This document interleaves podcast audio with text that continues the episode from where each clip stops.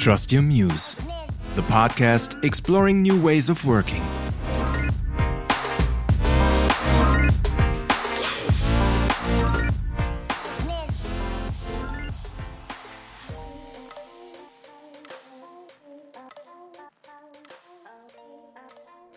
Hi und herzlich willkommen zu meinem Podcast Trust Your Muse, dem Podcast zum Thema New Ways of Working.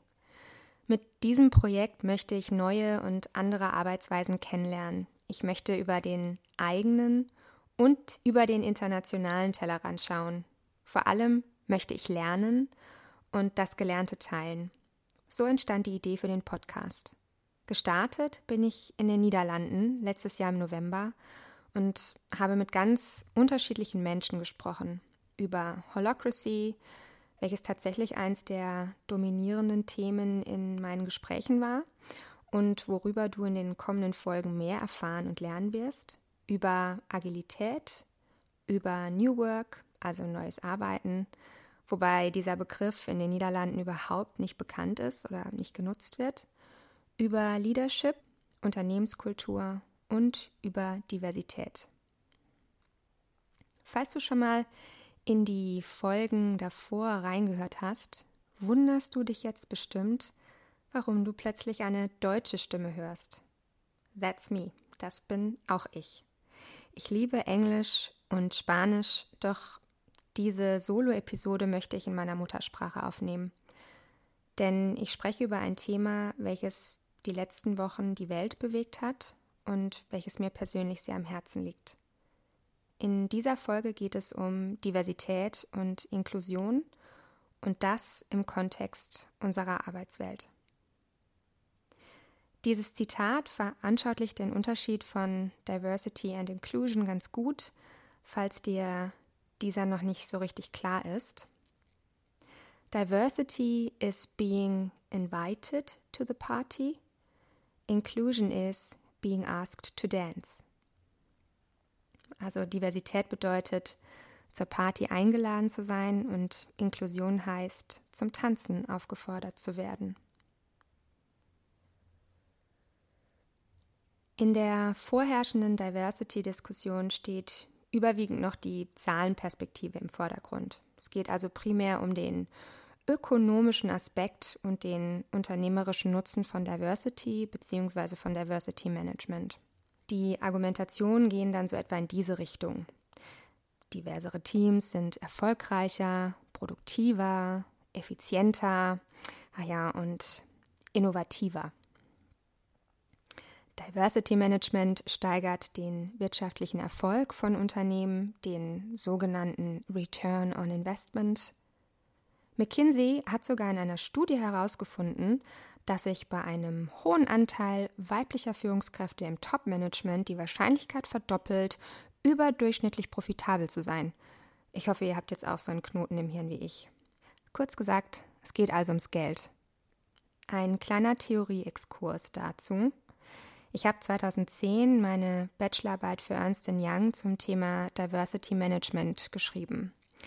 Ich habe mir im Detail angeschaut, wie die beiden Wirtschaftsprüfungsgesellschaften, also EY und PricewaterhouseCoopers, Diversity Management im Vergleich mit ihren Stakeholdern kommunizieren. Es gibt da unterschiedliche Ansätze, den ökonomisch ergebnisorientierten, wie gerade beschrieben, und den soziomoralischen. Diese Perspektive sieht Diversity Management eher als ein Instrument für die Personalentwicklung, um, und ich zitiere mal Gertraude Krell, Bedingungen zu schaffen, unter denen alle Beschäftigten, unabhängig von Geschlecht und anderen Merkmalen, ihre Leistungsfähigkeit und ihre Leistungsbereitschaft uneingeschränkt entwickeln und entfalten können.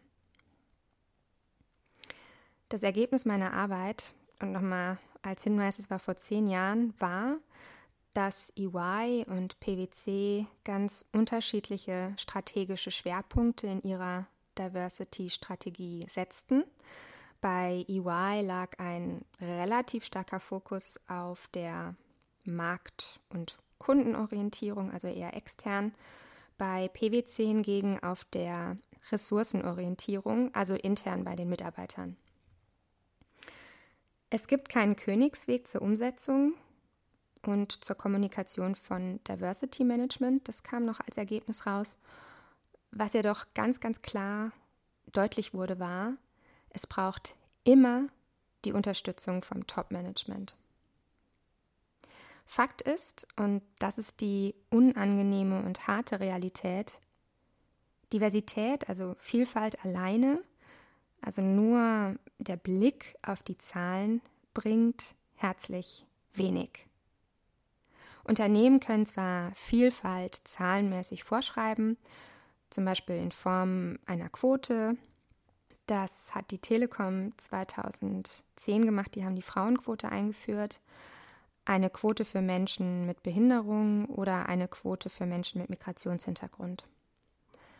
Wenn jedoch die Strukturen, die konkreten Maßnahmen und eine offene Kultur im Unternehmen fehlen, um mit Diversität überhaupt umzugehen, dann bringen, wie gesagt, diese Zahlen ziemlich wenig. Und genau das ist Inklusion, eine Haltungs- und Kulturfrage. Inklusion passiert nicht einfach so, sondern muss aktiv mitgestaltet werden. Und zwar von allen im Unternehmen und nicht nur als Aufgabe der Personalabteilung. Und weil das so wichtig ist, gleich nochmal, Vielfalt und Inklusion müssen übergreifend berücksichtigt werden, denn sie betreffen die ganze Organisation. Und ich bin fest davon überzeugt, dass nur die Unternehmen überleben werden, die das auch verstanden haben und tatsächlich leben.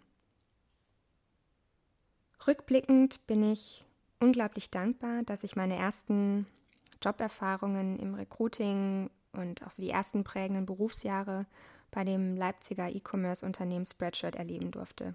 Ich habe dort viel gelernt über die eigene Rolle als Personalerin, darüber, wie wichtig Selbstreflexion und Hinterfragen im Einstellungsprozess ist und dass jedes Unternehmen genau die Kultur bekommt, die es verdient. So wie ein Schatten kann man sich das vorstellen.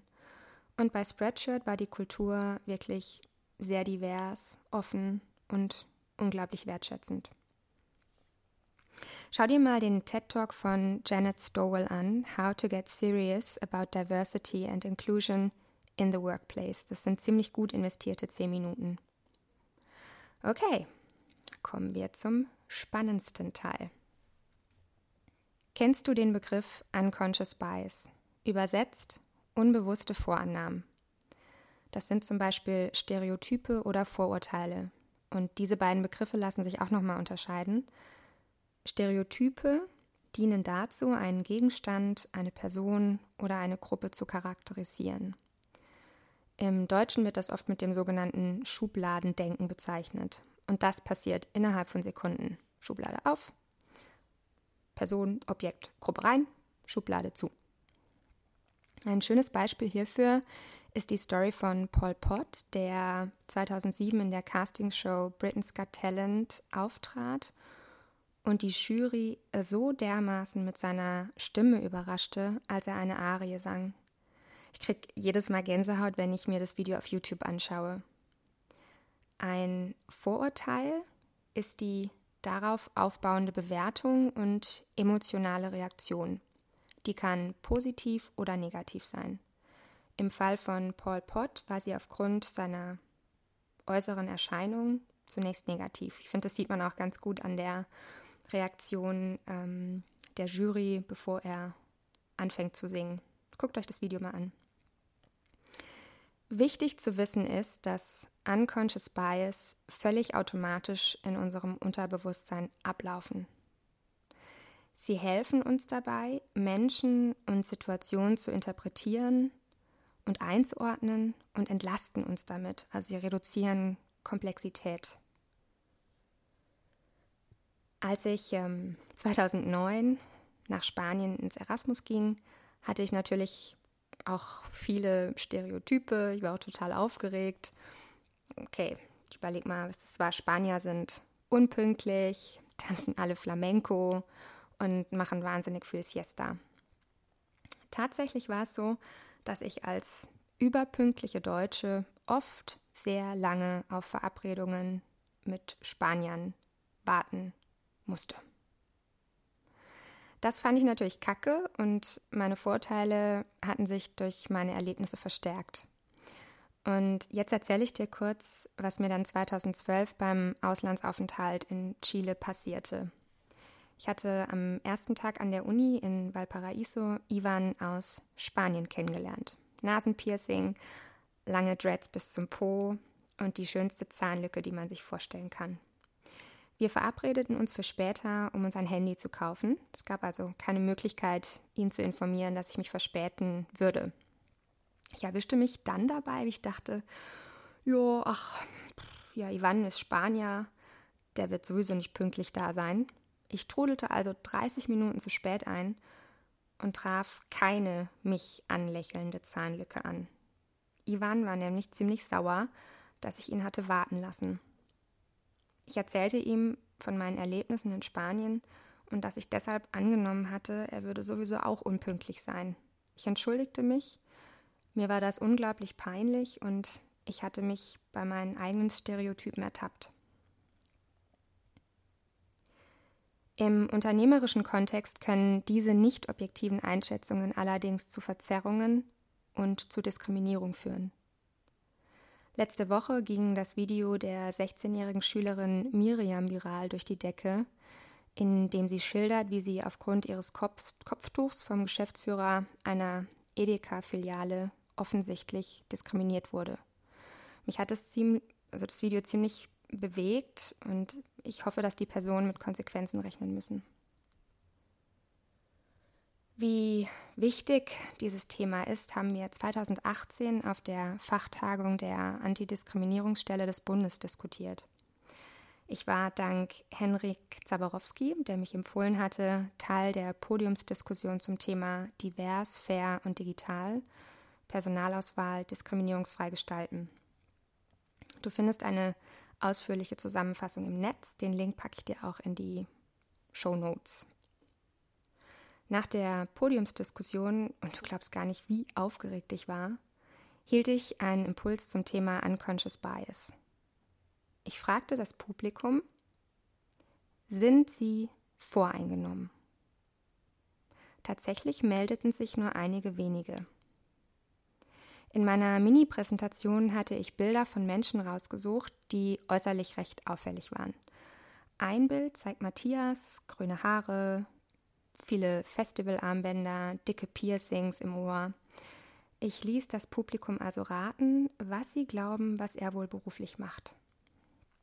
Als Vorschlag kam sowas wie Sozialarbeiter, Musiker, der Rest fällt mir jetzt gar nicht mehr ein. Ähm, nein, Matthias ist Schulleiter. Das nächste Bild zeigt Steffen im Superman-Shirt mit hochgegelten Haaren an einem unaufgeräumten Schreibtisch. Wieder die Raterunde. Steffen entpuppte sich als schwuler Pastor. Das Ziel dieser kleinen Übung war, aufzuzeigen, wie schnell wir andere Menschen aufgrund unserer gelernten Muster, unserer Sozialisation und unserer Erfahrungen einordnen und dadurch gegebenenfalls verurteilen, bewerten und diskriminieren. Wir sind nicht frei von Bias und damit auch nicht frei von Rassismus. Ein Versuch, Unconscious Bias im Recruiting zu vermeiden, ist die Nutzung von künstlicher Intelligenz. Da gibt es mittlerweile ziemlich viele Tools, die die Prozesse transparenter und fairer gestalten sollen. Wer dazu mehr wissen möchte, der schreibt mich gerne an oder der kann auch den Professor Dr. Wald von der HTWK Leipzig fragen. Der Gründer eines Berliner Recruiting-Startups hat mich mit einem ziemlich guten Beispiel davon überzeugt, wie durch moderne Technologien Diskriminierung in Personalabteilungen aufgedeckt und sichtbar gemacht werden kann. Mehr kann ich an der Stelle aber gar nicht verraten. Ich glaube, das war eine, eine Top-Secret-Information. Ähm, ein anderer für mich krasser Aha-Moment war die Tatsache, dass von Männern programmierte Software automatisch biased ist und es gibt leider immer noch zu wenig weibliche Programmiererinnen. Wer dazu mehr lesen möchte, dem empfehle ich das Buch Unsichtbare Frauen, wie eine von Daten beherrschte Welt die Hälfte der Bevölkerung ignoriert. Bei einem Meetup von Talent.io wurde auch ziemlich vielfältig genau über dieses Thema diskutiert. Den Link zur Aufzeichnung packe ich auch in die Shownotes. Ein Lichtblick gibt es, die Ready School, eine Programmierschule für Newcomer in Berlin, für die ich letztes Jahr auch gearbeitet habe. Ähm, sie unterstützt mit ihrem Digital Women's Programm speziell Frauen mit kostenlosen Programmierkursen. Ziel ist es, diese Frauen auf ihrem Weg zu begleiten und digitale Skills zu entwickeln, die ihnen die Integration in den deutschen Arbeitsmarkt ermöglichen. Und ein Aufruf an dieser Stelle, es werden immer Freiwillige und Mentorinnen, Mentoren gesucht, die Lust haben, diese Initiative auch zu unterstützen.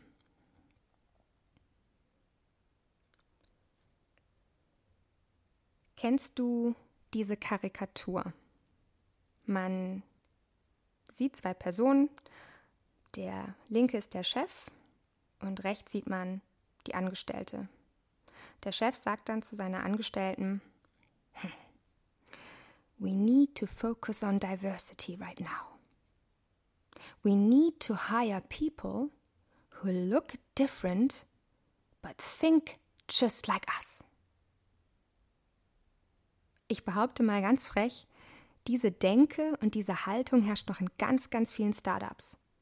Und leider ist es immer noch ein verdammt langer Weg, denn Veränderung braucht Zeit. Caroline Paris schreibt dazu in ihrem Buch, eine Umfrage von 2016 zufolge ist das wichtigste Anliegen von Startup-Gründern in der Tech-Branche, gute Leute einzustellen. Die Diversität der Beschäftigten ist demnach nur die siebte von zehn unternehmerischen Prioritäten.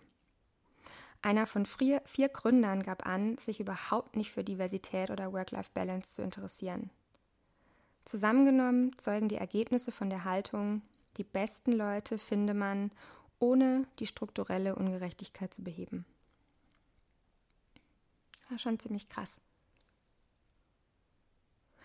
Wen ich hier auch noch empfehlen kann, ist äh, Füsün Wehrmann. Sie ist Director of Engineering und ähm, setzt sich ziemlich für das Diversity ähm, oder Diversität in Organisationen ein und ähm, schreibt auch, finde ich, ganz gute Texte.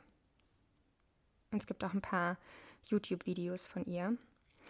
Ähm, Chris Phillips ist auch spannend, ein Tech-Advisor und CTO, also Chief Technical Officer heißt es ähm, der sich auch für das Thema stark macht. Ich durfte die beiden ähm, auf der Go-To Berlin-Konferenz ähm, kennenlernen und in einem Panel interviewen, in dem wir über Career Development im Tech-Bereich, über Leadership und Diversity gesprochen haben. Wenn ich an die Startup-Branche denke, dann ploppt mir automatisch die Frage auf, wie durchlässig diese Systeme wirklich sind und wie heterogen oder homogen die eigentlich sind. Vor meinem inneren Auge erscheint dann das Bild von drei typischen Gründern, männlich, weiß, weißes, manchmal auch hellblaues Hemd, idealerweise vor einer Backsteinwand oder auf irgendeinem Dach in Berlin. Kennst du das? Bei Gründerszene findest du bestimmt innerhalb von 10 Sekunden eins dieser Bilder. Das prägt natürlich auch meine Wahrnehmung. Ich denke, okay, Gründer sind meistens männlich, weiß. Ja, und aus so einer Business, Business-Schiene, ne? Ich war selbst Teil der Startup-Szene in unterschiedlichen Rollen und konnte mir ein eigenes Bild dieser Systeme machen. Natürlich sehr individuell, sehr kontextabhängig. Ähm, also ganz persönlich und ohne Wahrheitsanspruch. Ähm, den gibt nämlich ja nicht. In einem dieser hippen Startups arbeitete man nach außen hin, postulierend, sehr disruptiv und innovativ mit jungen und dynamischen Leuten in einem abgefahrenen Office Space. Die Realität sah aber ganz anders aus. Jeder der ausschließlich männlichen Geschäftsführer hatte seine eigene, persönliche und viel jüngere Assistentin. Meine kritischen Fragen wurden in einem Meeting vom Geschäftsführer ziemlich diktatorisch weggebügelt.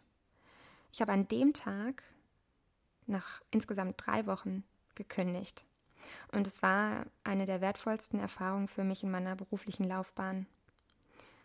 Die Unternehmenskultur dort hat überhaupt nicht mit meinen Werten übereingestimmt und ich, ich musste einfach meinen Werten treu bleiben.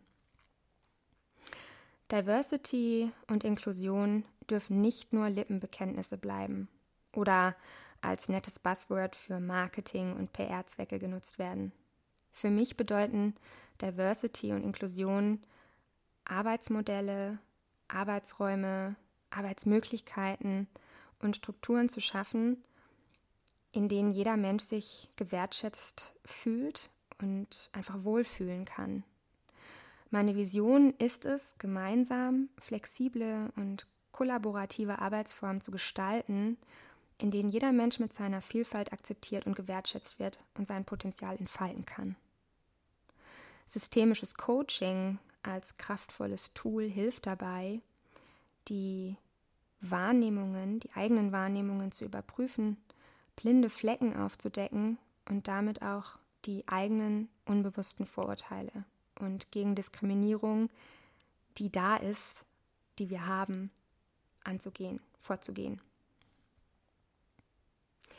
Und was ich im Masterstudium ich habe interkulturelle Personal- und Organisationsentwicklung studiert in Jena.